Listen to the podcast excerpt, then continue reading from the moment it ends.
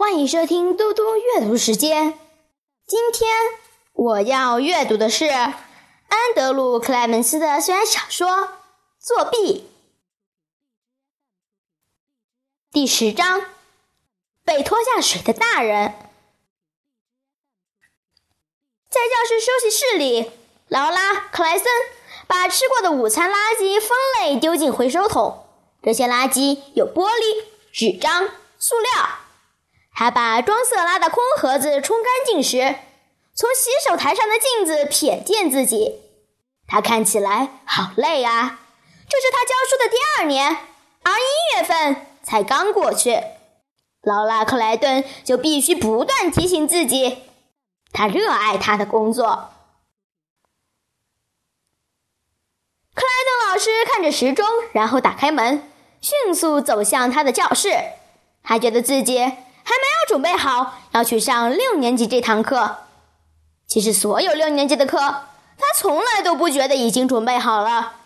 这是他教过的学生中最富挑战性的一群。偏偏十二点半到一点半是他一整天精力最差的时段。尽管他出生于纽约市最好的一所私立中小学。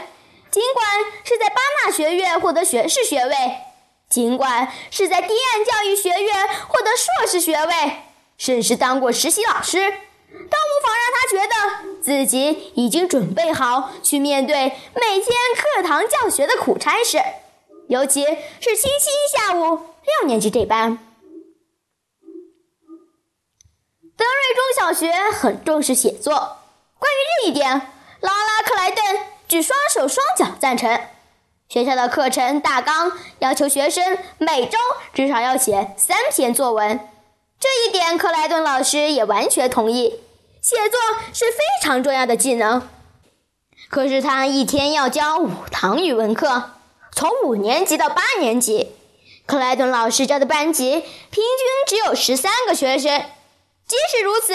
就算给每个学生出一份只有一个段落的短文写作作业，他就得花至少四个小时去阅读、写评语，然后给分。劳拉有一群在大学认识的朋友，还住在这个城市里。他们不明白劳拉为什么不能像以前一样，在晚上一起出去聚会或是看表演。他们上班的地方是银行、广告公司。百货公司或是出版社，甚至还有个朋友在联合国工作。有时候他们前一晚只睡四个小时，那些工作还能让他们在隔天上班时浑水摸鱼一下。克莱顿老师曾有一两次前一晚只睡四个小时，然后隔天还要教五堂课。现在他可学乖了。在克莱顿老师教室的挂钟下，扩音器传来知更鸟的叫声。那是二月份的上下课乐声。四年前，新校长当任之后，就把钟声改成预录好的上下课响铃系统。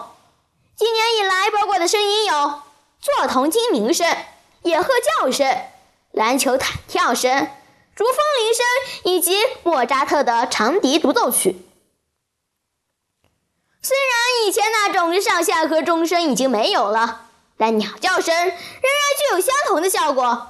学生们从一间间笼室里冲出来，瞬间填满整个校园。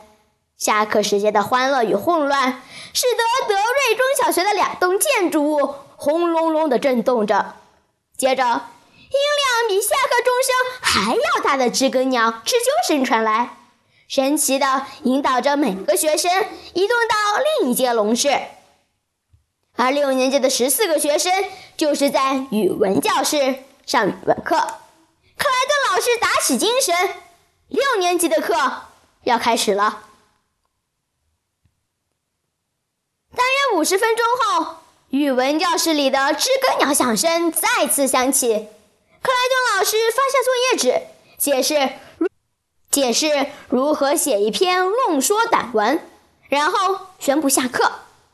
学生们离开教室，准备去上体育课。克莱顿老师拿起板擦，开始擦黑板。他很有条理地把黑板擦干净，一边暗自评量自己。整体来说，这节课上的还不错。他在全班读了三篇社论，他们的主题相同，但是刊登在不同的杂志上。接着，他们一起找出这三位作者所使用的说服性字眼及其笔法，讨论的很激烈，但又不会过分没有秩序，而且大部分都是由学生发表意见。总之，这堂课上的很不错。现在还有一个小时的空闲，接着才是今天要上的最后一堂课，这个星期一就快过完了。谢谢大家，我们下次再见。